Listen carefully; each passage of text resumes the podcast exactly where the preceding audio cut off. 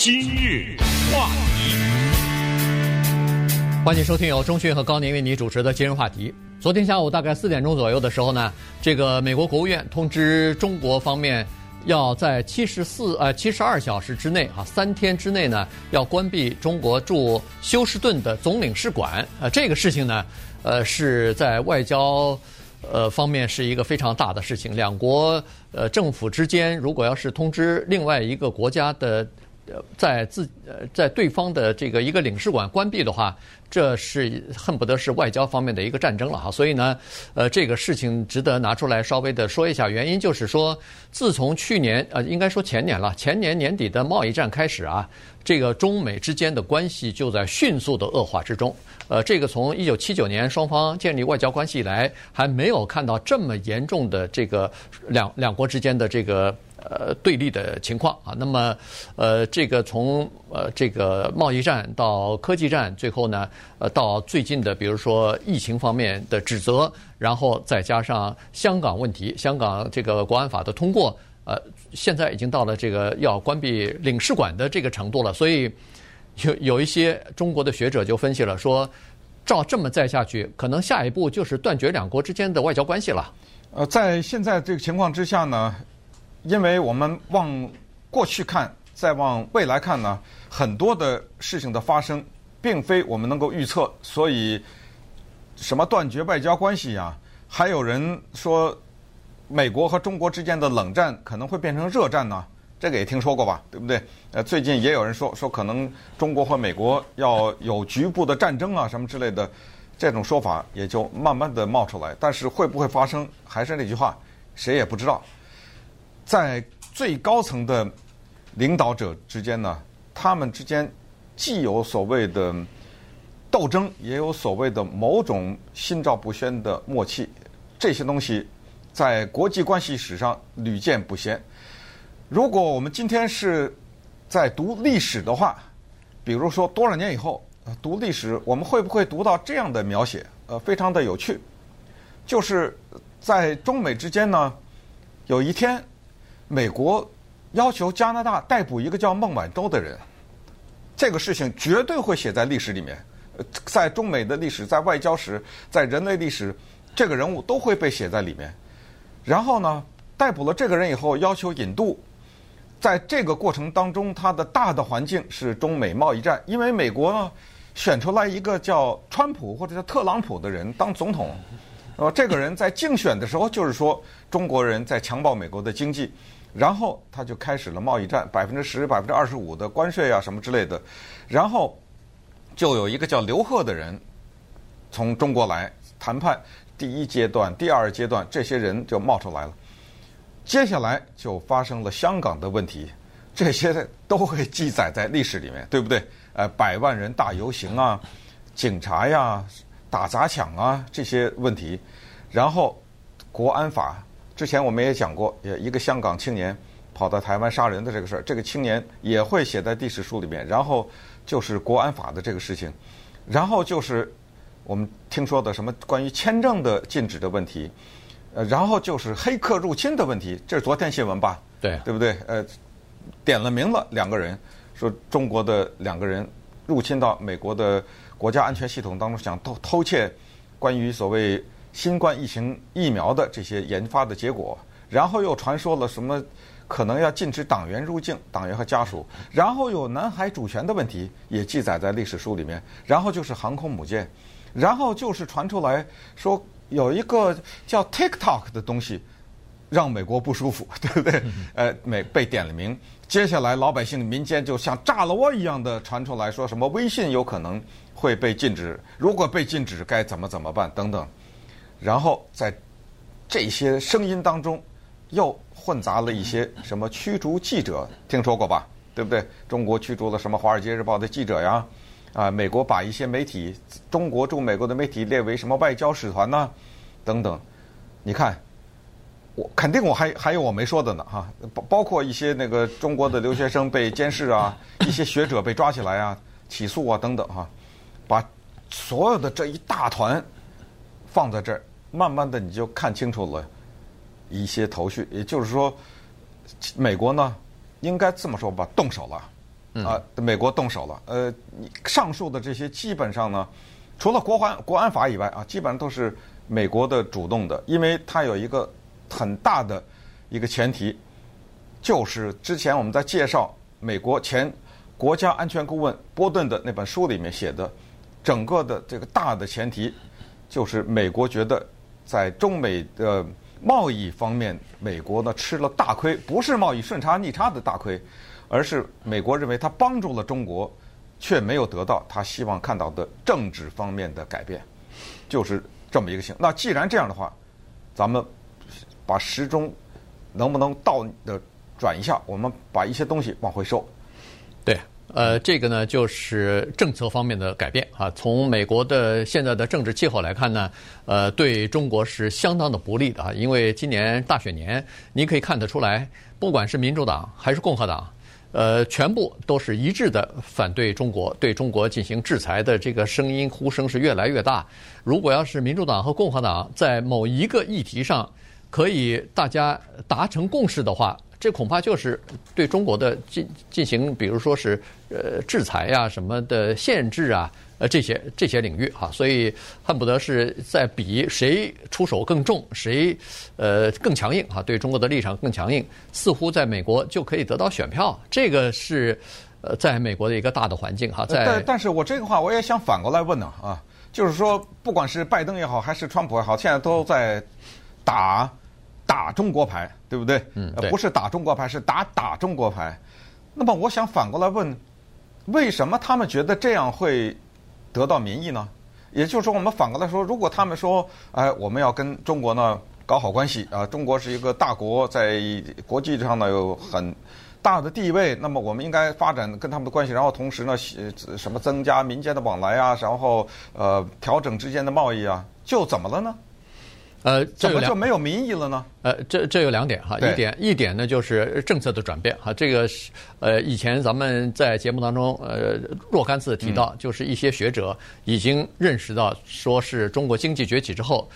关键一个关键就是触及到美国的自身的利益了，触及到美国的利益了，国家利益、国家这个安全的利益，所以这个是我觉得是一个大的方向。任何一个国家，它如果在全球有全球的利益，在这个贸易有贸易的利益，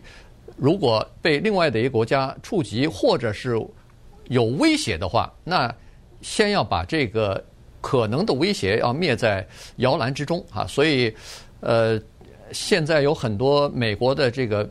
主要是比较保守派的这些学者都认为说，呃，错过美国错过了二就是。最早的时候，二零零零年的那个时候的一次机会，让中国在经济方面、呃军事方面至少是开始崛起，对美国构成了一些威胁。所以呢，这个政策要改变。第二呢，就是必须要承认，现在美国对中国下手啊，他每一次下手，他都先把中国树立成一个叫做坏。就是你不管怎么样，你是要么就是不遵守国际规则了，要么就是呃偷窃我的知识产权了，要么就是呃这个呃呃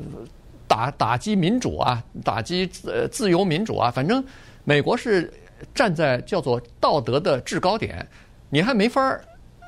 指责他或者是什么原因？就是你如果指责美国的话。别人就认为说啊，你是帮助中国，你是反对自由民主的，你是反对这个保护知识产权的，你是反对这个反对那个，就马上放在一起。所以这东西有的时候就是他好像站在一个呃叫做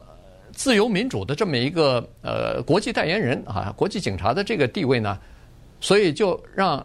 很多的事情执行起来啊，相当的相当的顺手，你知道吧？拉拉同盟。也比较容易。对，那很简单，就是还是我刚才问的，就是为什么政客都在呼吁这个？就是政客都是看民意嘛。也就是如果美国茫茫的大众都希望跟中国搞好关系的话，那你这样说法你就选不上啊，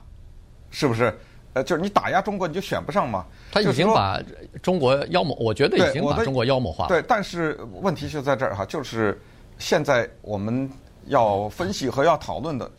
因为我们是华语电台，是面对很多的华人的听众和观众，我们的华人呢来自各个地方，尤其是很多来自于中国大陆，可能都要思考这样的问题，就是在现在的这个情况之下呢，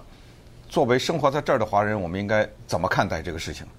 有个事儿大家可能还不知道，呃，媒体上不知道。你如果你不关注美国主流媒体的话，我不知道你看没看到这样的报道。在差不多一个多星期以前，美国联邦调查局局长 Christopher Ray 在一个地方叫做呃 Houston 呃 Houston Institute，还有 Hudson，对不起，Hudson Institute，在这个地方做了一个大型的讲话。呃，在这个大型的讲话里，他说呢，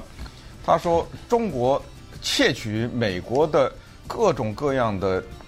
知识产权也好，或者个人隐私也好，主要是知识产权哈。他他这个说的非常的极端了。他说构成了人类历史上最大的财富转移。他说联邦调查局每十个小时就收到一通这样的举报，现在正正在处理的至少超过两千五百宗这样的案子。然后同时呢，呃，在几乎的差不多的时间，美国的司法部长威廉巴尔也是说指责了像苹果呀、什么 Google 啊这些公司。呃，等于是屈服于中国等等，所以就是说，呃，我们可以看到这一些，你说他什么警察也好，什么制高点也好，你可不可以反反驳？也也就是说，这你说的这些事儿我都没有做。好，那么稍等会儿我们再看看这个事情，它有可能中国发怎么样的报复，以及还是我更关注在这儿的华人怎么来面对中美关系的恶化。今日话题，欢迎继续收听由钟迅和高宁为您主持的今日话题。啊，美国要求中国关闭在休斯顿的总领事馆七十二小时之内哈，所以最后期限大概就是星期五的下午四点钟了。那么这个四点钟之后，呃，之前吧，就应该全部关闭啊，人员要离开。呃，这个是非常短的这么一个通知哈，但是这个呃也有先例哈，也不是没有先例。你比如说，在二零一七年的时候，呃，当时不是二零一六年在国会在调查俄罗斯干扰这个或者是介入到美国的呃二零一六年总统大选嘛？呃，发发送。这个假新闻啊、假消息啊之类的，左右了美国的或者影响了美国的大选。在调查过程当中呢，俄罗斯做出一个反应，就是限制美国外交人员在俄罗斯的人数啊。那么，呃，当时川普总统马上就宣布说，也是七十二小时之内要求俄罗斯驻。旧金山的总领事馆关闭，同时还关闭了两座外交机构呃的呃外交大楼吧，呃，在纽约一个，呃，华盛顿一个啊，所以这个呃关闭呢，尽管是三年之前做出来的决定，但是影响一直到现在。呃，我觉得跟美国、俄罗斯之间是这个影响还在。呃，我觉得跟美国要求中国关闭休斯顿领馆这不可同日而语。我觉得这太大的一件事情了。就呃，美国要求休斯顿这个关闭，它。不是单一的问题，跟俄罗斯那个就是影响大选嘛，而且跟俄罗斯那个是报复，就是你先驱逐我的吧，然后我等于是你踢我一脚，我还你一拳，是这个。现在这次是美国主动的呀，呃，美国主动出击，然后呃，我们也知道中美关系，刚才说的，一九七九年到现在从来没有这么恶化过。那一九七九年到现在起起伏伏，什么炸南斯拉夫大使馆呐，什么撞击啊，是不是？对，呃，都有过。那就什么炸大使馆和撞击啊，这些呢都叫所谓的单一问题，就是其他的呢还看着还能过得去，但是当单一出现了这么个问题，那就这个问题咱们说这个事儿，呃，该怎么办？该道歉该怎么着？说了就过去了，包括撞击这个事情也是这样，能说过去就说过去了。但是现在的这个关闭休斯顿领馆的这个事儿呢，它就不是单一的了，呃，因为你问他是出了什么事儿啊？你要关闭休斯顿领馆，他就说一大堆呢，知道吗？就他就是有一大堆的铺垫，然后才走到这一个最终的决定。这个决定是美国国务院的一个女的发言人，叫做 Morgan Wartagas，是她说出来的。她就是说说中国呢，她说中国是严重的违背了、侵害了美国的利益。她举了一大堆，就是说什么。呃，破坏了美国的公民呐、啊，破坏了美国的政府官员呐、呃，对美国的国家利益、国家安全构成了威胁啊，等等啊，所以这个决定呢，非常的大，因为它接下来就会产生出下一个决定。中国的外交部一个叫王文王文斌的人是这样说的：蓄意破坏中美关系，十分蛮横无理，中方对此予以强烈谴责。中方敦促美方。立即撤销有关错误决定，否则中方必将作出正当和必要反应。你认为美国会撤吗？这个可能性是零，对，还是啊、呃，还是这个问题，就是习近平也好，川普也好，他们面对的一个人面对的是十好几亿人，另外一个人面对的是选民啊，在十好几亿人的面前和在他的选民的面前，别的什么都不说，都不能示弱。那么再看美国在中国是沈阳、上海、成都、广州和武汉都有领馆，肯定关一个吧。啊，香港不算，香港也有了，但关香港的可能性不太大，这肯定得关一个吧？你你说是关哪个吧？对不对？呃，但是我今天看美联社说了，嗯、美国的国务院主动的已经表示了，说我们不准备重开武汉总领馆。呃，当然现在武汉第一是病情的关系，嗯、第二是现在不是淹大水嘛？呃，对不起，你那个主动不算，对不对？我得国家政府，我得做出一个相应的报复，是我让你关的。你主动那个，我觉得他还还不能算在内。呃，呃，咱咱们就看吧，对，因为咱们就得看吧。呃，对，咱们就得看了，因为如果要是只关武汉的领事馆的话，美国当然这种外交辞令，第一他说我呃主动的不不不准备重新开放，他也没说不准备重新开放是永远不准备重新开放了呢，还是呃临时的不准备重新开放啊？这个呢，呃，外交的姿态会有，呃，双方之间呃可能从昨天下午开始。幕后的这个交易或者是谈判就已经开始了啊，双方之间讨价还价或者是谈判已经已经开始，因为，呃，就这个临时关闭大使馆，就是呃总领馆这个事儿呢，呃，它外交的意义和政治方面的意义呢，远远大于现实的意义。原因就是，呃，休斯顿领事馆尽管它呃在中呃在美国的南方，而且它 cover 的地方还挺大的哈，包括德克萨斯和。这个一路到佛罗里达，哎，佛罗里达的这个这个这些地区，如果要是申请到中国的签证的话，都要在呃休斯顿的领事馆去办，总领馆去办。呃，但是呢，因为现在大家都知道是在疫情期间嘛，限制旅行限制啊，这个疫情的限制啊，所以真正要求办去中国呃去旅行的这个美国人，说实话不是那么多哈，非常少。呃，比较多的可能是在这儿的。华人或者说是留学生啊什么的，所以呢，这个影响应该不是那么大。呃，武汉也一样，武汉的那个美国的总领馆，从三月份，呃，恨不得二月份的时候，他就就撤离了。撤离以后一直还没正式的办公呢。所以，如果说影响的话，已经影响了四四五个月了。所以再影响几个月，问题也不是那么大。所以，但是。这个外交上的意义和两国之间这个关系这方面的这个信号呢，是非常明显的。对，同时呢，还是我们要关注一下在美国的华人，因为呃，媒体上呢，基本上讲到中国，在报道中国的时候，全都是负面的。在这个一片的负面的报道当中，尤其是又来了个疫情，前段时间我们在节目中至少两次吧提到疫情发生了以后，呃，那。很多在这生活的亚裔，因为他也搞不清你是哪哪哪来的嘛，对不对？呃，亚裔呢，蒙受了一些歧视啊、受到一些人的言语上的攻击啊，或者是人身的攻击啊等等都有。现在呢，突然之间冒出了中美这么大破裂，我觉得就像夫妻走到离婚的边缘一样啊，就差那临门一脚了。所谓临门一脚，就是最后断绝外交关系了嘛，不就？哦，如果断绝外交关系就是构成离婚，那这个事儿就更大，这根本是今天的节目没法讲得完的啊！如果真的断交的话，你根本没法想象对我们生活在美国的华人的直接的影响是有多么的大。那关键还是这个问题，就是在现在充满了对大量的对中国呃负面的报道的情况之下呢，我认为它会加深美国民众对华人。亚裔咱们先不说了哈，整体的一种负面的，就是觉得你中国人，你看你偷嘛，嗯，呃，对不对？呃，你这期情况都是偷我的，呃，什么？然后呃，对于尤其是我们之前也提到过的一些学者，有很多在美国大学里面的华人的学者，不管文科还是理科，他们同时也在中国是某些中国大学的客座教授，这些人一律。受到了美国的监视，有一些已经被抓起来了。媒体上并没有大肆的报道，俄亥俄大学、阿肯色大学，这都是最近的报道。因为他们研究的项目，当然这里面比较多的是理工科，尤其是电脑啊、什么这些机器人啊等等，就这些比较生物科技、生物科技这方面比较先进的呢，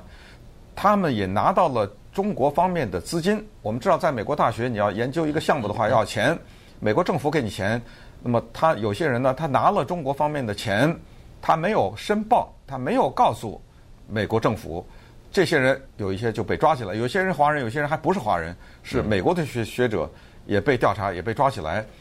那么这些人他们的处境，还有一些在美国比较算是尖端的领域工作的华人，美国公民也好，在这工作呃生活了几十年也好，这些华人他们也都受到直接的影响。所以呢，美国政府在前段时间做了一件事情，呃，这件事情带有明显的。想区分普通人和政府，就所谓的中国共产党这个问题，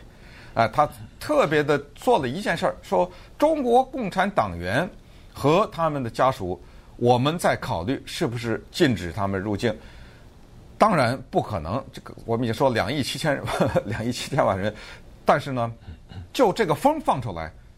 差不多就已经够了啊。他就是他告诉你，我不是针对的中国人民。和中国这个国家，我针对的是这个党。那么反过来呢，中国政府的发言就是说，你对这个党就是对这个人民，就是对这个国家，你知道吗？对，这现在就把这个转移这个目标往那儿去转去，你知道吗？对，我你你倒别说不可能，我倒觉得再发展一步有可能。呃，这个先限制和军方。有联系的这些人啊，这个容易进到美国。甚至军方这个比较容易。呃，说实话也不容易。你上了一个大学，比如说这个大学是和。军方有联系，或者承承担军方的某一些研究项目，这肯定不行。对，那就那就变成你上这个大学，你也是跟军方直接呃间接的有联系了。这你来不了，你老婆也来不了，或者你你丈夫也来不了，你的孩子也来不了嘛，对不对？我们一直强调说是实际层面哦，如果要是禁止这个呃发出这个禁令，是不是能够真正的执行？其实这个是次一步的，因为什么呢？因为即使你很难执行，他先给你这么做，然后呢？以后你就等于是你如果进来的话，呃，如果没有填，然后你要是填明实实就是实际的你填了，那肯定进不来。嗯，你进来以后如果填了没抓住你走了也没事儿，但是你留下了一个案底，以后他如果真的什么时候要动的话，他马上就可以抓住。你看。呃，这个叫做签证诈欺。啊，对，这个签证诈欺，昨天不是永不可进入美国。啊，对，那个昨天不是出庭在旧金山的这个联邦法院，那个斯坦福的一个交换学者，他是他是联邦的检察官说他是现役军人，但是他填表的时候，二零零一八年来做交换学者的时候，填表的时候他写的是已经退役了，是退役的军人，所以现在如果发表一个论文，你填的你工作的地址，然后在网上。你的这个很多的东西，社交、社会的关系，什么社群媒体，你发表的一些东西，都可以查得出来。万一要是一查出来说啊，你是撒谎了，行了，这就叫呃这个签证证件诈欺，这个十年的有期徒刑啊。嗯，对。呃，顺便说一下呢，昨天当美国政府发出了这个通知以后呢，在休斯顿领馆的后院是火光冲天呐啊！后来邻居啊什么的都叫了消防员了，后来才知道原来是在。后院烧文件呢，呃，我们可以想象这个文件数量之大呀。